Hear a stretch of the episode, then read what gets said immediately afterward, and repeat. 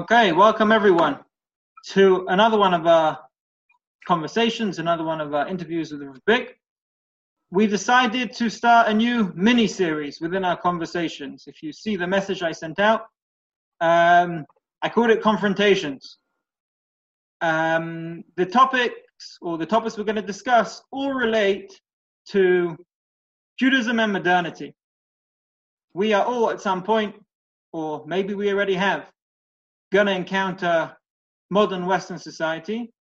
And there are many ideas, many philosophies, many, many ideologies in the world which we encounter, which might um, contrast, might conflict, might complement our uh, hashkafas as uh, as uh, as Torah, as Torah Jews, as uh, as people who strive to be of the Hashem. Now, the reason why it's important for us to discuss these things um, is, well, the truth is, there's a number of reasons. The first one, which is the most basic, um, yet might have the most negative tinge to it, is like the Mishnah in Ova says, we will encounter um, ideas from the outside world which are different to the ideas um, of the Torah, and we have to know how to respond to them. Only a fool would walk into uh, would walk around with his eyes closed. However, and this is something which Rav Bick has mentioned a number of times over the last few sessions, there's another reason that it's worth discussing and thinking about these issues and the Torah's approach to these issues. Um, and that is that um, we want to serve HaKadosh Baruch Hu in our, in our fullest. Um, we've mentioned I'm not sure if in these interviews or in, in, in Tochen Machshava, the uh, introduction of the Chovos Halevavos, that a person has certain Chovas, certain obligations upon their limbs. That's pretty much the vast majority of the mitzvahs which we're aware of. But also there's Chovos Halevavos, obligations on the mind. HaKadosh Baruch Hu created us with hearts, or we would probably say minds, and we have to serve HaKadosh Baruch Hu fully with them. Or to quote Rabbeinu Rav Bick, as he said pretty much every time in every time we've had one of these interviews, the das es ms beglal shu ms. So we want to know, we want to understand um, um, from even from a Torah point of view, we want to understand the truth. We want to think deeply about the lives we live and the things we should do. And therefore, when we encounter other ideas, it is always worth thinking about them and trying to think about them as as uh, as the Hashem. And that's what we're going to do over this uh, interview. Over the course of the next few interviews, we're going to take what might be called hot topics, as in um, areas where the encounter between the Torah and the modern world um, is is is worth uh, is worth discussing. We call them confrontations because, quite simply, there are certain there will always be a time where one will be confronted by one or some of these issues, and therefore they're worth discussing.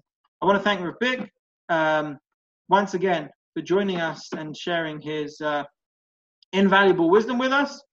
And uh, I think we're going to crack straight on with uh, with our first topic, with our first question. Individualism. The Torah says that each person was made B'Tselem Elokim. We're all got our own. We're all important because we are made in the godly image. Chazal and the Gemara even say that uh, a person is made alone to teach us that each person is their own world. Someone who kills someone is like they're destroying an entire world. The, uh, the Declaration of Independence even says that uh, all men are endowed by their Creator with inalienable rights. And it definitely seems to be one of the uh, most uh, fundamental beliefs of Western society is, in broad terms, individualism. Um, Yet the model of individualism which is around in contemporary Western society might be different than that of uh, that of the Jewish conception of, individ- of individualism. Rav Bick, any thoughts on individualism?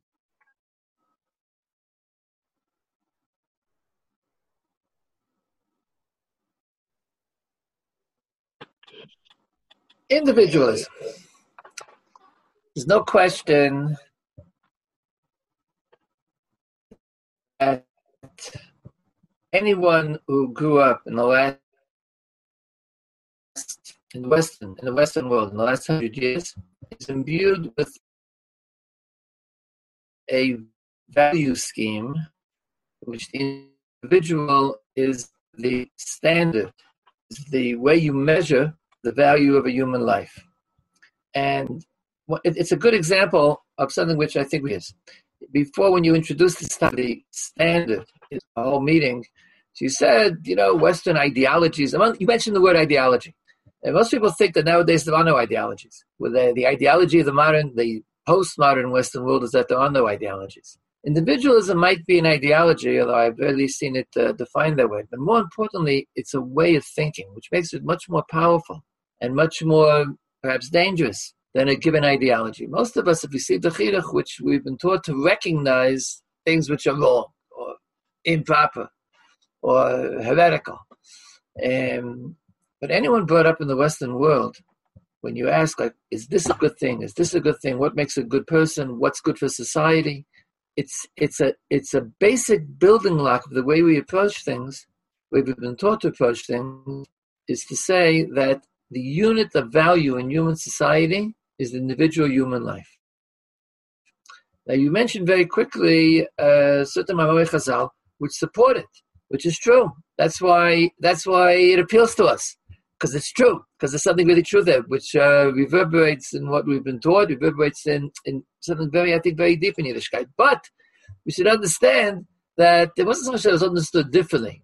It, it was understood in a different context. Till recently, we, there is something new here. There is something which is only true in the world, Bichlal, for 200 years maybe, or slightly longer, uh, 250, 300 years. In the older world, in the medieval world, in the ancient world, it was again, it wasn't an ideology. It was part of the way people thought about themselves. They thought about themselves as belonging to a society, belonging to a class, belonging to a social group, and deriving their value from it. It was almost impossible for people to think of human beings as being as being alone. Uh, there were philosophies based on this, but people who weren't philosophers, people in the street, if you ask them, like, who are you? If you ask today somebody, who are you? So most people will answer, I'm Yankel Shmuel. I'm Ezra Bick. If you ask somebody in the medieval world who he was, he would say, I am a, a serf. I am a member of the nobility. I am a Frenchman. He, his identity was the group to which he to which he belonged. And when you remember that, then you realize that obviously Judaism is you could say conflicted or torn between two two opposite points. It's true that the Mishnah Sanhedrin says lama lama nivra adam yechidi, kadesh uh, the more extreme version than the one that you said. You said hovek nefesh achas hava. The next line the Mishnah says the person should say ha'olam, which is a statement of extreme individualism. The human, one human life, and basically any human life, because everybody can say that, one human life can say, the whole world exists just for me, or could exist just for me, or was I was worthy of being created for me. And that's a very big yisod in Yiddishkeit. But, but it's clear that there's also an opposite yisod. Uh, the Torah wasn't given to a single individual. We derive from a single individual, Avinu, but he didn't get the Torah. And if you think about it, every other religion, every other ideology, every other group like this that starts with one person, then then then he had the whole truth. You know, the founder of any religion was the one individual. Abraham Avinu was the founder, so to speak, of Judaism, but the Torah was given not to him, but only two generations later when the 600,000 people could come to Har Sinai. God suggests, I assume facetiously, to Moshe Rabbeinu, after the Chet, uh, Chet Egel, let's kill them all. And I'll start with you. And Moshe Rabbeinu understands it's a trap. It says, Mapitam. Doesn't, doesn't work that way. I know you don't want that.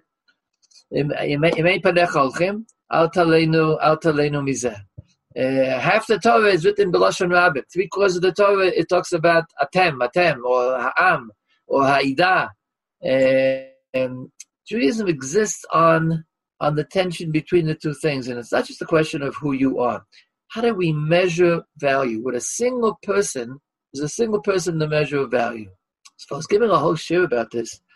Well, we try to first of all explain the two sides, because if you don't understand the the, the extreme nature of the two sides, then you won't get to the reconciliation. But the reconciliation is individuals join together to form a group, and then the group gives value to the individuals. Single individual alone on a desert island, he's created B'Tselem Elokim. It's true. He's he is worthy of having the entire world created for him, but he's not going to go anywhere. He lacks the nexus, he lacks the belonging, he lacks the identity which was given to Am Yisrael as Jews, be, be, And that's something which the Western world barely believes in or barely even thinks in those terms. Um, there's an ongoing, you know, argument, and somehow lately people connect any possible issue to this argument between universalism and particularism, globalism and, and nationalism. It's it's part of the same of the same talk. Globalism doesn't mean that our community is the world. It means my community is being global. And when I was a child, it's probably hard for some people to believe this because the world has really gotten somewhat cynical since then. But in the 1950s, when we were children going to school, we really thought the United Nations was uh, was was was the salvation of the world. Um, it was like it was like amazing, you know. The whole world would be be be the whole world would get together. And we're much more cynical today because we realize how it doesn't really work. Um, but but the, the tension involved are you a citizen of the world, which means that you're not a citizen of anything at all, or do you, do you have to belong to a community, which might be a nation, might be a community, might be a shul, might be, but you have to belong to it. Otherwise, you get lost. Otherwise, you disappear. Generally speaking, if you think about it, the way uh, we think about public events, we think about speeches of politicians in the United States we assume that people talk about nationalism, people talk about even community, that they belong to the more primitive. They belong to the, uh, they're not really sophisticated. And when you go to university, there are no, there are, there are no nationalists there. There are no communalists there.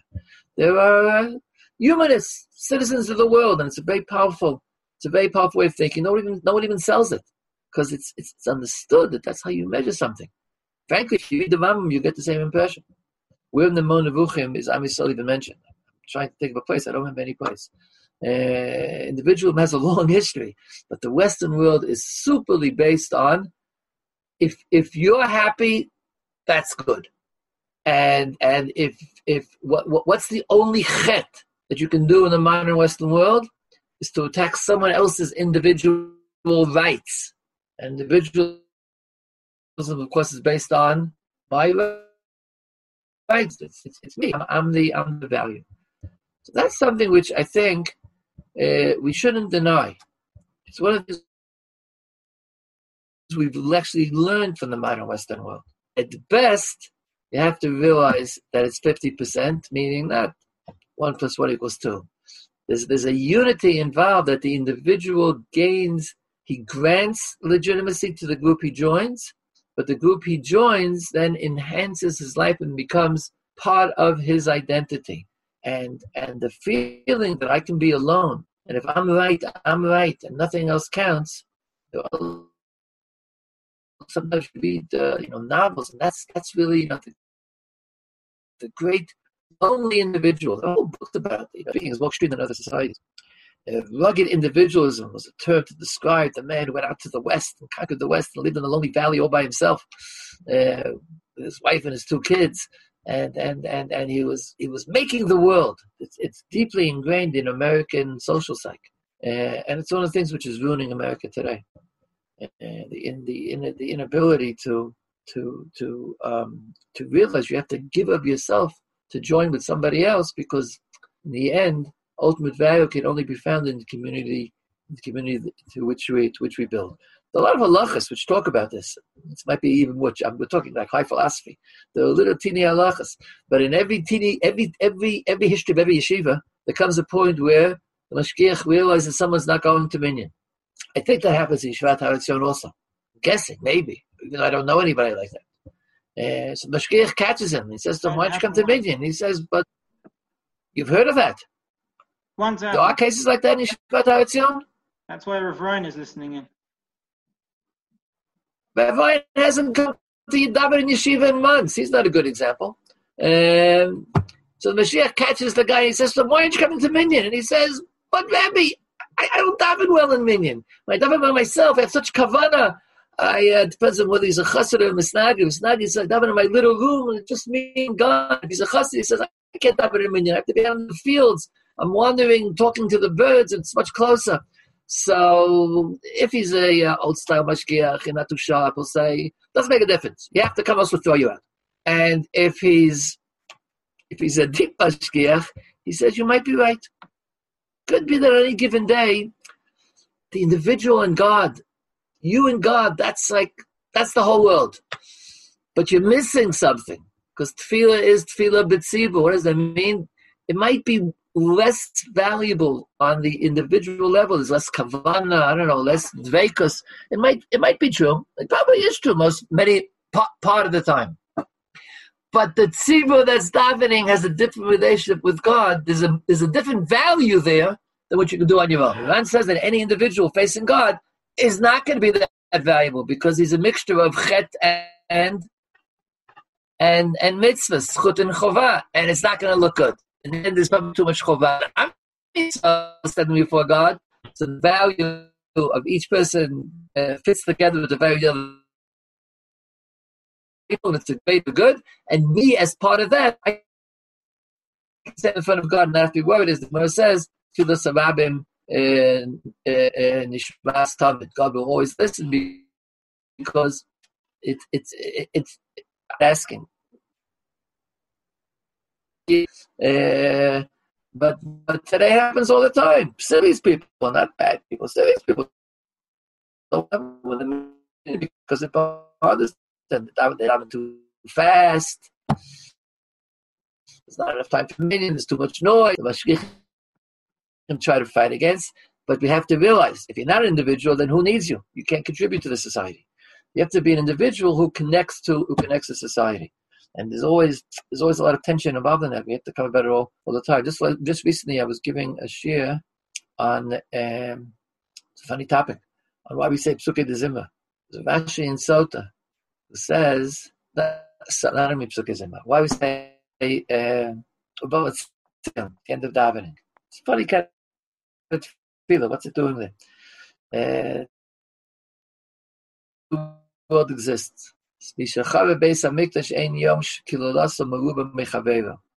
Every day gets worse. There's no Shechina, so the Lord is just going down. The Gemara says, so how do we get to where we are? And the Gemara asked that it was after a couple hundred years. Today it's 2,000 years.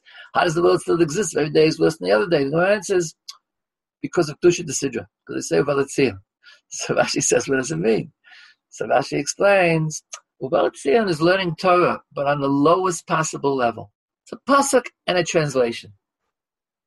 We take we pick psukim of kedusha, but but it's just learning Torah because then everybody can learn.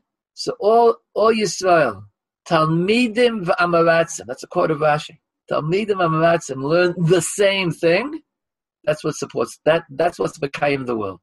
And the, the individual, the great Talmid Chacham, the great Yeshiva Bacham, Shivat Har Etzion, or the great Rav in Yeshivat Har Etzion, who's learning on his own, lo et. There's no shechina. But if Am Yisrael, at the end of davening, everybody says, Rashi says, dava muat, a little bit, but we're all learning the same thing. It's an amazingly, uh, one, egalitarian, but two, communal statement. We're all learning the same thing at the same time. Dava muat, that's why the world exists. That's why the Shekhinah in the world and the Kilala, the, the, the Kilala is negated. So it's not coming to say, wow, let's all learn on a low level. Let's organize that no one should, no one should be different. No one should learn more than anybody else. If the, if the, if the whole community learns only do the more, then two minutes a day, so an individual, uh, Sinai. And otherwise, you're on your own. So you'll have great accomplishments, but how much are those great accomplishments worth in the end when measured against when measured against absolute value? What you've mentioned now is very much. Um, the, I can wax eloquent another couple of minutes if you want. Um, you can, but uh, I'm just wondering. What you mentioned now is very, very much to do with the value that the individual gets by being part of something bigger by being part of a community, by being part of a society. is there is there also does the fact that does individualism not only give value to the individual, does it also impo- impose obligations upon him that he now has responsibilities to the uh, to the um, to the rabbin? Can you see me? Can you hear me? Not well. You're breaking up.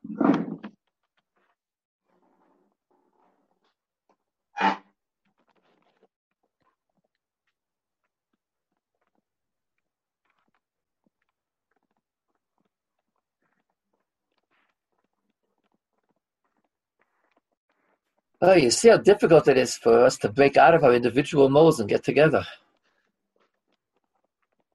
And and and and Gavi is only half a kilometer from yeshiva.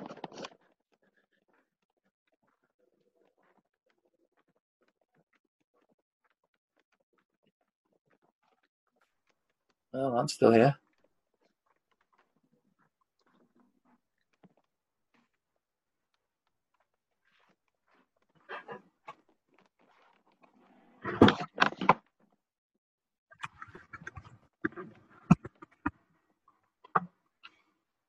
Much better, Gabriel.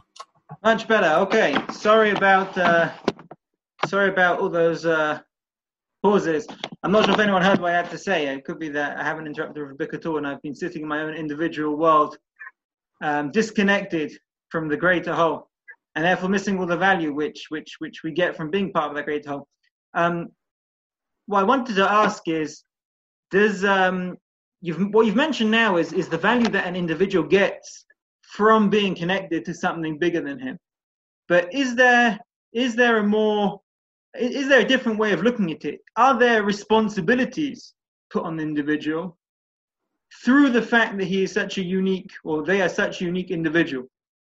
As in, is individualism just about rights or are there also responsibilities which come from being made Selim Some people, sometimes we think that one of the problems with Western individualism is that it's is that it becomes selfish, which is probably true, but it's not necessarily true. No, it's not. It's not a philosophical argument. It is. It, it, it probably sociologically is true that if you all the time stress that that you know you are the pinnacle of creation and your happiness is value and your well-being or your accomplishments if you can become a better person that's that's the goal of life so it can very easily uh, become selfishness. In other words, if I dedicate myself to bettering myself, and if uh, if I can climb to the pinnacle that I've uh, my my my maximum potential, that's it. As I made I made it worthwhile for God to create the world.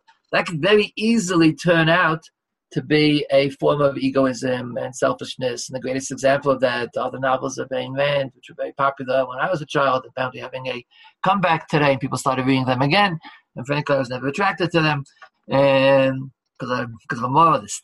It doesn't have to be true. Those all you have to do is say and realize deep down, because you're an ethical individual, that your greatness, your individual greatness, is to be about chesed, and that'll protect you from uh, that'll protect you from uh, from from selfish egoistic uh, individualism. But it, it, you should be aware of the fact that surely sociologically, and it's happened, it, it's it, it's happened in let's say in American culture, which is so uncommunal that people have a tendency more and more in the 20th and 21st century to forget about the communal obligations. Uh, it doesn't have to be. The, the, you can have a theory of obligations to others which derives from my need to be a wonderful person, but my need to be a great person, rather than my need to take care of you. Of course, psychologically, that's a paradox. In other words, if I am good to others because I want to be a better person, then I'm really being selfish. I'm not being good to others. I'm not being I'm not being ethical. But psychologically, it's very hard to keep the strands separately. We all teach every every Muslim teaches people that if you are good to others, that's really good for you. And if you believe that, you're you might not be good to others. Um, so I, am not so much worried about that. I, I, I, I, we have to be on guard against letting uh, individual values uh, turn us into self-centered, self-centered people in terms of what we actually do. But it doesn't. It, but, but with a little bit of care, with a little bit of commitment to understanding that a, a great individual is one who cares about others. But but you're right about one point. It depends. What does it mean to care about others? There's an expression that was used to describe why superior individuals help others. Noblesse oblige. The the upper classes they have an obligation to be good to other people. They're in the upper. They don't. They're not. They're not obligated to the lower people. But but it's a good thing. It's a good thing to get stuck. It's a good thing to you have a billion dollars, so you should give a couple hundred thousand dollars and have a foundation on your name and get a plaque on the wall. So that that's really different than what what you're aiming at. That's different than realizing that without others, without my contributing to society, not to poor nebuchs, but without my building the society, then I'm also nothing. It's not that I overflow with greatness and also flows to others. It's that I need the others to be great, and I need to be great for the others. If I would be the opposite of an individual, so I'd be a pure communalist, then I would be nothing without my society. And I think as we have to aim at is a balance or a, a combination between the two. It's a different psychology. So that you really that, that that's really right. How does one feel when you do, let's say, give stuck? Do you feel that you're you're granting somebody a, a, a favor? You, you, you have so much money or so much goodness or so much spare time that you feel you're feeling better because you can also help out other people. You you you you deem it necessary to grant them a couple of minutes of your time, or a lot of minutes of your time.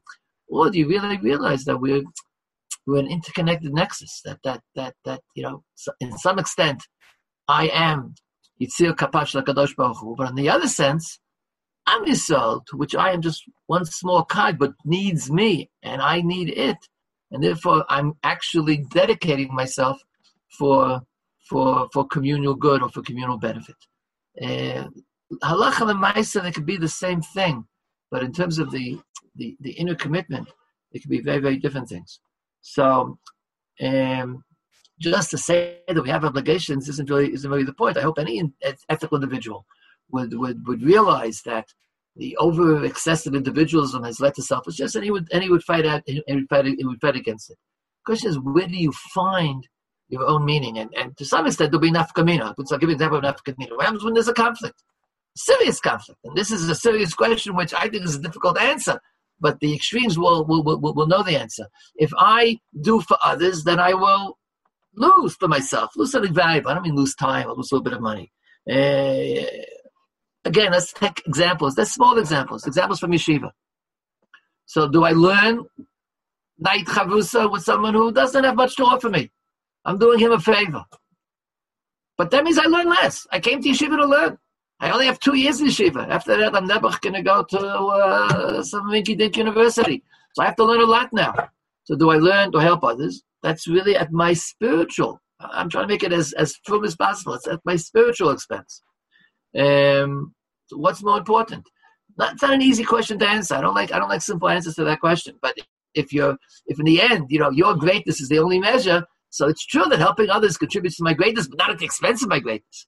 And if you're only a communalist, which unfortunately is what's known in political science as fascism, then then, then of course you have to. You the, the greatest good of man is to lose himself in the uh, in the in, in the community. So Judaism doesn't think you should lose yourself in the community, but it also doesn't think that you can possibly put yourself before the community because by doing so you divorce yourself and then you know with anything, it's an amazing statement in the Rambam, which is so scary when you read it because you say, "Oh, it's extreme," but we all get very close to it. Person who does all the mitzvahs, Rambam lists up because he's not one of them. He, has the right beliefs and he does all the mitzvahs. Aval. He does it on his own. He doesn't feel part of the community. Uh, so he doesn't have, I don't, I don't know what he's referring to. He, I don't think it means Pesach. Pesach he does anyhow. Whatever. It's uh, there's a communal happiness today. It's the 50th, it's the 50th anniversary of of uh, Alon Shvut, so there's a little bit of a celebration. He doesn't go because what's it to him? Lo avel ba'avelutam. Rambam says, Ein lo chelik lo haba. It's extraordinary. Everything he did is worthless. You can't divorce yourself from the community. And, and so that kind of conflict comes up, I think, all the time. Uh, there's an amazing statement which I think people have probably heard me quote because I quote it once every couple of weeks, but I remember quoting it on Zoom yet, so maybe the Zoom community hasn't heard it. Uh, I know it by heart. Why do I know it by heart? I didn't make an effort. I heard it quoted uh, in 1966. How long ago is that? Long time. Couple years. Long time. Okay, before you were born. Um, uh, there's hardly a man in this Zoom thing alive who remembers that great time in year. Hardly, but there is one. And Rav quoted it in a sikha that he gave about about engaging in communal work, about going into chinuch. We were little kids. We were 17, 18. It's a statement from Abaye Elia Kaplan, who after World War One, he was a young man learning in yeshiva in Lita. He uh, a little bit older. He was a bit above, I guess. He left the yeshiva, but he was a real Talmid Chacham. He was Am Shalamdan. And he was, in, he was involved in setting up, first he set up schools. Remember, World War One destroyed the Jewish community in Eastern Europe, but also destroyed the framework, destroyed society. And he was a, he, we would think he's a modern person. He, he was a good Nick, but he was a modern person. So he was setting up modern schools all over the devastated Eastern Europe. And he set up schools for girls. And he goes, he needed teachers because the old Malamdim couldn't do what he wanted to do. And so he set up a teacher seminary for women to teach in the new in the new schools. And, um, and he wrote a letter to his wife. He was running around. He had to raise money. He had to write the curriculum. He wasn't home. He was running around all over Lita doing this. He wrote a letter to his wife. He says how much he misses learning. I assume he learned. he was a big tzaddik. I assume he still learned every day, but he wasn't learning belumdus. You know, you didn't have a chavrusa. He didn't have time. He, he didn't have the pay, they didn't have the peace of mind to sit shifted bet Hashem Hashem. And he said, "Wow, I remember how we still with Lumnus. It was so the the Yama Talmud is a good description which I don't remember by heart. Very beautiful of the the geschmack of learning the way you're supposed to really learn." And then he said, "And I can't do it anymore." He said, "But then I remember Sarich Adam Liot sadiq Gamur v'Chasid Gadol Kedei Hakriv, Al Mizbach HaTorah Et HaTorah Atzma." I'm sacrificing the Torah al bamat Torah v'kach tzarich liot. And, and that was his nechama. That's what, that, not his nechama. He said, that's my ideal. That's what I want to do. I'm, I'm, I'm a, I know a lot about Torah. I'm going to give the Torah to the Torah. I'm going to give it up. That metach. So you say, well, should he really have stopped learning altogether? He didn't stop learning altogether. At some point, you get to a point where you have to balance it. You have to, but the balance is very, very, very crucial. And all the time we have stories, people who you suspect sacrificed too much for the tzibur, or maybe not. Uh, this is a constant theme in Jewish uh, in Jewish history. Rabbanim, you ask, how come some Rabbanim have no children or have no children who succeeded? Because they were never home. So they gave up. Yeah, it's not themselves, it's their family life. But again, they they sacrificed their family life for the klal. Is that a right thing to do? I suspect no. But always said his family comes first. Mamash kacha. Um, but on the other hand, people who just care about themselves, they have nothing to give. It's it's it's it's it's a living it's a living tension between the two ideals. And so, going back to your original question, living in the Western world, we have to fight against it. In other words, the Western world is way overlying in terms of individualism. You care only about yourself to be a good person, of course, not to be a criminal, but you care about yourself. You have to do what's good for you. You have to you know, you come first, num, Mr. Mr. Number One. That's like it's it's not an it's not an ideology. It's not a philosophy of Western life. It's it's life. It's what Western society is based on. So first of all, we have to be really strongly against it. We have to protect ourselves. Forget about get off make speeches. You have to protect yourself to make sure you realize that you are. You can only live if you're part and parcel of a community to which you um, contribute, and you're connected to it. Therefore, you get from it and at many, many points, many, many hours of the day, you say, not what can I do for myself, what can I do for what can I do for my community, what can I do for others. Can I uh, spin in a slightly different direction? Um, you, you, you, you, you spoke for a while about um, the balance that one strikes between being an individual and being part of something bigger, being part of a community. But I'm wondering if you could talk a bit about where a person's importance as an individual comes from. I mentioned Tzelem Elokim, uh, at the beginning. as Jews, we believe each person is important because they have this Tzelem Elokim to them. Now, in in the contemporary Western world, I'm not sure if that's the case. Uh, what I'm actually going to do is I'm going to send something on the group chat, which someone once pointed out to me, um, and I'm wondering if you can reflect on the connection between individualism and um, and um, and the godliness intrinsic in each person, and how those two factors relate to each other. Whether individualism, which comes from just assuming importance to human beings, ends up being the same as individualism, which comes from believing that each person is made B'Tselem Elokim. Someone once pointed out to me something very interesting. The Declaration of Independence, which I just sent on the group chat now, for those who aren't looking at the group chat but have got uh, Zoom on in their pocket or something, I'm just going to read it out. We hold these truths to be self evident that all men are created equal, they are endowed by their Creator with certain unalienable rights, and among these are life, liberty, and the pursuit of happiness. Now, I'm going to send a second quote, which comes from the French Declaration of the Rights of Man, written only 13 years later. Um, can everyone see it? Has it gone through? Here we are. Men are born and remain free and equal in rights. Social distinctions can be found only in the common good. Now, there's one very important word with a C, or we might say with a G, missing between those two. They're very, very similar. The one is the inspiration of the other. There's no mention of God in the second one. I think nowadays the vast majority of the, at least the academic secular Western world, also would believe in individualism without it being connected to God. Yet we think the opposite. We think that a person's individualism, their importance comes from the fact that they made Tzelem Elokim. You mind discussing that for a moment? It, it could be if we can take a few minutes for uh, more theoretical philosophy. It could be you pointed. You put your finger on a very very important point. The even in the Declaration of Independence, it doesn't say that the value of man comes because he was created b'tzelem Elokim. That is a deeply Jewish uh, notion, which uh, is does, does not resonate in 17th century political thought already. And it says that they were created and they were endowed by their creator with certain inalienable rights. The Declaration, the American Declaration of Independence is based on the admittedly radical equality of man. So I cannot better myself at your expense. Doesn't really explain why. It explains. It says that it's also, and the reason is because we're all equal. So, so uh, so therefore, certain things should not be and cannot be taken away. They are um, life, liberty, and the pursuit of happiness, whatever that means. Um,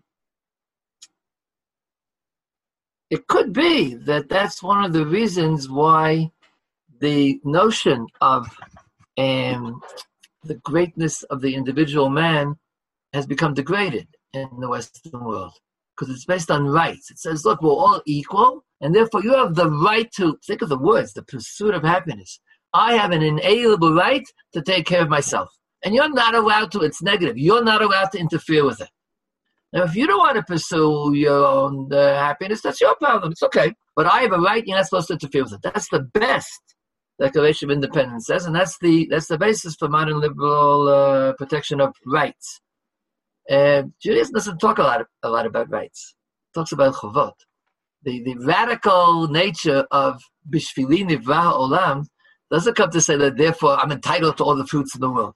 The world was created for me, so all the fruits belong to me. No, it's it's meant by Chazal to mean that you have obligations. You you have to be you have a elokim. So just like God creates, you have to that, that that's the basis for for for doing great things, including helping other people. Uh, and that should be that you have rights to take care of yourself. So I think maybe this is a connection of philosophy and, and the history of ideas. It could be that Dafka, the 17th century emphasis in English political philosophy, which is what the Declaration of Independence is based on, on Locke, that that we, we can't do better than the individual. The, the only yichida, the only unit of value we have is the individual, and therefore you can't touch that. So it comes to be strict. And the whole basis of American law is to restrict people from interfering with each other. But the idea of the greatness of the individual in Judaism is is bound with that he has to therefore fulfill his greatness. As fulfilling his greatness is in, among other places, has to be in the social, the social sphere. You will not find in American law or Western law an obligation to uh, help other people. It was very difficult for American law to, first didn't exist. And then when they tried doing it, it was, I think, only in the 60s. So the name of laws would say that if you walk on the street and someone is in trouble, that you have to help them. The, the, the law did not exist. They passed laws like that. They were called Good Samaritan laws. Good Samaritan is a figure who appears in the New Testament. Um, he's there to make fun of Jews. He's there to make fun of Pharisees. But in any event, the Good Samaritan is a tzaddik. He helps people. So by calling it the Good Samaritan, they were saying, well, you know, there's this Christian ideal of being sweet and nice. Let's make it a law. Law never really works. Doesn't really obligate people. In the end, no one has ever, I doubt very much, there probably are cases, but it's very difficult to prosecute somebody for lo tamol dameach, which is what the Good Samaritan law tried to say. We wouldn't call it the Good Samaritan law. We would say, lo tamol dameach, it's an isur. It's, it's like you're shofech damim. You're, you're as responsible for his life as you are for your own. And, and, and, and of course, you know, is it possible that you see a naked person and you don't clothe him? That kind of indignation, it's not like the goodness of your heart. Let's be a sweetie pie. It's, it's, you know, like you're going to clothe yourself and not clothe him? Or ma hurach, or ma Hashem, malbish arumim, afataye, malbish arumim. Tzelem Elokim means being obligated to the world the way God obligates himself to the world, to create and to do good. It's, it's, it, it changes the notion. Uh, and that, that could be, I didn't think this before, but that could be really where our individuality is different than than Western secular individuality. Not because it doesn't have God. She pointed out that Benjamin Sens quotes God. But it doesn't quote God. It doesn't say that you will be like God if you're an individual. It says that God gave you certain rights. No one should touch them. How do they know? God gave you certain rights? Good kasha. I don't know. But God gave you something. No one else should take it away. We don't say that God gave me the right to be happy. We're saying God made the God made the obligation to constantly strive to be just like Him, which means that I can have infinite value. If you can be like God, then you can be like God. You can be like God. You can have infinite value, and the Vespas have to respect that. By what I respect is that you can be like God, not that you deserve to have a house. You deserve to have uh, uh, uh twenty thousand dollars a year, fifty thousand dollars a year guaranteed income. That's not that's not part of Yiddishkeit. What you deserve is the respect that's accorded to someone who is Kelokim. Yodea Tovara. Kelokim. And that, and that creates a different kind of infinite individuality. It's one that's connected to the world, connected to others, and and requires justification all the time. You have to continue to act like that to be worthy of that respect. But if you just give up and you say, "I'm gonna, I'm, I'm retired. Come, uh, come respect me." That's so Judaism because you have the potential, we'll respect you. But we're not to respect you in actuality. We respect your potentiality, but you've given up. So it's a shame. And we also cry over the over the over the spilt milk, over the fact that you're not actually doing anything with the with the potential that God gave you. The, the French Declaration of the Rights of Man, uh, I don't know the history. I don't know why they left out God. Could be because they didn't like God. Uh, French revolutionaries. But um, presume that's the reason. Um, I mean, French revolutionaries were not religious people. They were anti-Catholic, so they might have left out God on purpose. Probably that's what they did. It's very difficult. It is difficult to defend the value of man without a, a theory of Tzelem I believe. And therefore, I'm not the defender. I don't know how Western liberalism ultimately defends the value of man without understanding that man is divine that man is like God. And maybe that's why the theory is falling apart today and just becomes stam selfishness. But uh, but uh, but it's interesting because that's not the way it wasn't based on Tzelem Elokim. It was based on a the king. Think think of think of the founding of America. The king of England gave a charter to William Penn to make a colony. Well, God gave a charter to men to have life, liberty, and the pursuit of happiness. We've gotten a grant, and you're not allowed to mess with that. So the people of Virginia can't mess with the people of, Virginia, of, of Pennsylvania. That, that's, that's the theory that's being applied here. Because the king, king of the world in this case, has given you a charter. He's granted you certain things. If he hadn't granted it to you, you'd be in trouble. But we don't say that. We say that God created us. But He didn't give me a charter that I have the right to be happy. He gave me He gave me the nature whereby I can be great. But what does greatness involve? So halacha lemaisa greatness involves being like God, which includes especially what a Chazal said the first thing to be like God is ethics. Uh, uh, uh,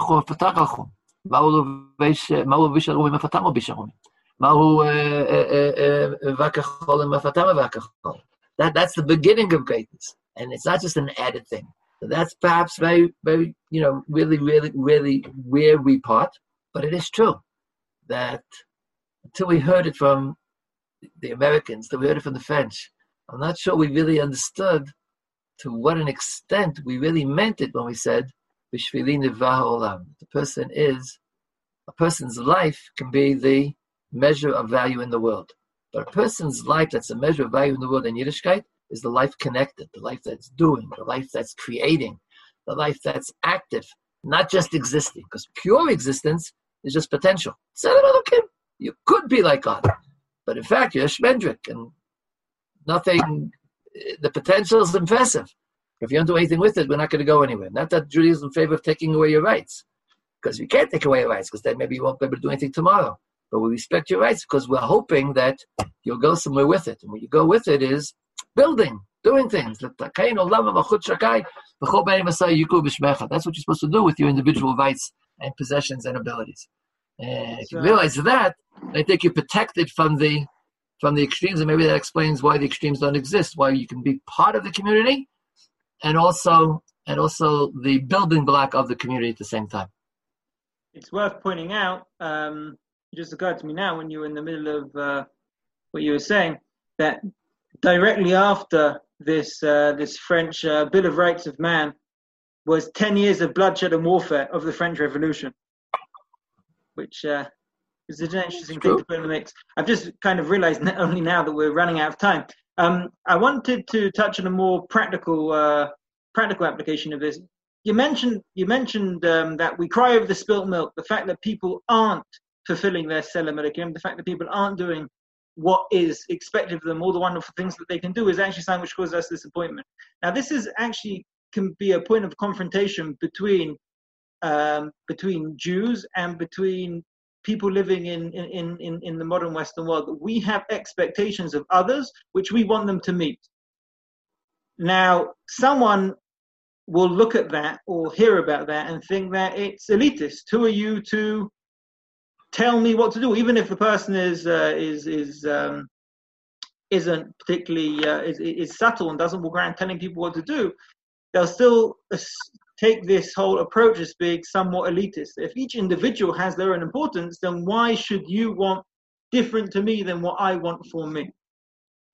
How would how would a Jew explain that um, to someone who doesn't come from with doesn't come with the same um, frame of mind?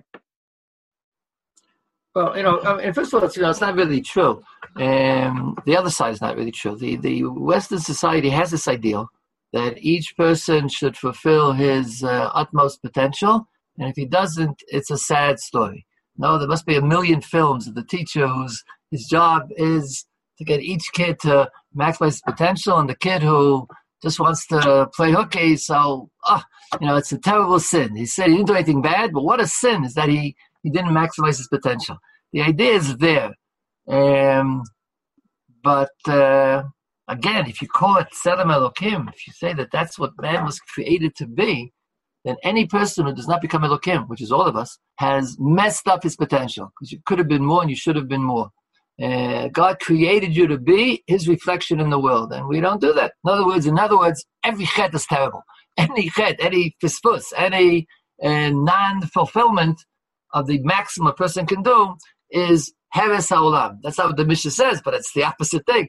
haolam, because uh, or the other Gemara, Odmat, we're getting close to Yemei Chuban. Call me Shalom Nivna, Mikdash biyamav, kilo nechvav biyamav. We're each responsible for the building of the Beis Hamikdash in the Gula of the world. But you're asking a different question, which is it's it's connected and disconnected. And that is, in, in, in one respect, the, the, the, the, the theory of Tzelem Elokim creates radical equality. Each person has infinite value.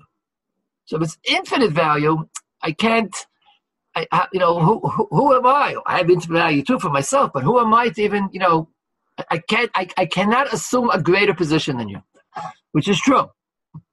But that doesn't mean that I can't be cognizant of the fact that this person of infinite value is not fulfilling it. Because he's infinite value, then everything he doesn't do is even worse. Uh, the practical conclusion would be I'm saying really practical now. It's practical because it works, and practical because it's because it's justified, and anything else is unjustified. You can only give tochacha. You can only come to someone else with kindness if you come from a position of equality, not, not from a position of superiority. Um, in other words, the truth is, if I come to someone and say, you know, I think that you're a shmendrik, I think that you're a, uh, uh, you know, a failure, so he can say to me, I disagree. I'm happy. I think you're a failure. There's no way to answer that question. In the end, he's responsible for himself. As part of my obligation to others, I can make suggestions. Uh, I can try to push. I can try to help you. I see something which I think you don't see. So I have an obligation to open your eyes. Um, but that's different than what God does. In that sense, I don't imitate God. God comes via the mother. We come uh, as uh, as shchenim. In the end, it's really true that a person has to have responsibility, personal responsibilities for himself. That doesn't that doesn't mean that we're not responsible for for, for each other. But ultimately, um, it's his his life. I, think I, I, think I think we also we also trust people even when we know they're wrong. You know, in the end, if someone argues with me, then I really have to say uh, to him, you know, Yodea Yodea lev mas nafsho. Person knows. Person is supposed to know where he's supposed to go. And one of the the opposite danger. We're all familiar with the literature of someone who thinks he knows what everybody else should be. They should be like me, or they should be with my ideal. And you force everybody into that mold, and that that that kills people. That destroys people. Because in the end, we say, we meaning you and I, and our teachers, that each person has his own, his own ideal, his own greatness, his own way of being a Tzelem Elokim. And if that's true, then ultimately only he knows it. Because what I'm doing is I'm transporting from my understanding of myself and trying to compare it to you. So it's useful, but it doesn't, it, it can't be perfect. It can't be 100%. So in the end, if you ask me what should be done, we should inspire each person to figure out for himself what he's supposed to be. Practically speaking, you can also push a little bit. I'm a little bit smarter than you at the moment. So I can say, don't you realize that you could be a Talmid Chacham? Why are you reading comic books? But, uh, but in the end, person comes and says, you know, I think God made me to be the world's greatest expert in comic books. Could be, I can't argue with him. Uh, you have to you have to realize that there's a certain point at which Again, because of the radical nature. He's a Tzelem Elokim. And therefore only he knows what his Elokim, what, what, what he has to be. Elokim, Avram, Yitzhak, Yaakov.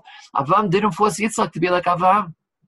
Yitzhak became like Yitzhak. It's different. And Yaakov is, uh, was also different. Who told Yaakov to be Yaakov? Yitzhak told him to be Yaakov, but he didn't tell him how, because he only tell him to be like Yitzhak, and Yaakov wasn't like Yitzhak. That's why we have three avot, and each one of us has to be different in the same in the same sense. So here also there's a certain balance which is it's not easy. I I I uh, I uh, my Tzelem Elokim did not call for me to be a mashgiach for others, and one of the reasons because I wouldn't know how to do it. Uh, people tell me that this is what's good for them. I believe them. So maybe I'm being naive, but uh, I'm sure I'm being naive. Uh, so occasionally I can make suggestions, but in the end, yeah, I really do. You have to you have to respect each person's autonomy. You can recognize somebody who's not interested someone who's just wasting his life. So you can, I'm not going to tell him what he should be, but I tell him he should think about it. He should try to be something. That I think is fair to do. But it's not from a position of superiority because there's radical equality on the basis each person is quantitatively, he's nothing. Potentially, he's God. That's it. Now we're all equal. There's almost there's almost no If he's on the road, if he's trying to maximize his potential, then there's no way to compare one person with another person. So they're Gdolim, they're Tarim, they're all the same thing. That's that, that's very essential in Chazal. Yeah, how does one give tochacha? It's very difficult. It's very difficult. We're not superiors. Uh, in, in a stratified society where there are, there are inferiors and, and, and superiors, the superiors tell the inferiors what to do because they know. Judaism doesn't have that, including Talmid Chacham and Tamaratzim and Mashgichim to Talmidim and Rosh Yeshiva to, uh, to, to Talmidim. There are no superiors and inferiors. They're people who you respect you think they can help you. But in the end, you have to measure it. You have to do it yourself. That's really true. That's 100% true. I think any good mashgiach knows that. In the end, person has to make his own decision as to what he has to be. Okay, thank you very much. Unfortunately, we've actually reached the end of our allotted hour. Now, although uh, we want to discuss, yeah, we started we started five minutes late. You know, we can always add on five minutes.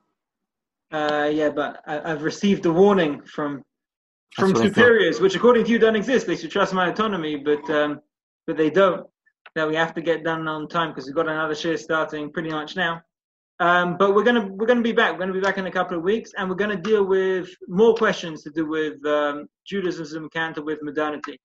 Um, on the list for tonight, we had more relativism. Still, we had reductionism. So hopefully, we will get to all these topics next time. But for tonight, um, that brings us to the end. I want to say, on behalf of everyone, a big uh, thank you to Rav once again for giving us uh, for giving us your time, for sharing your wisdom with us.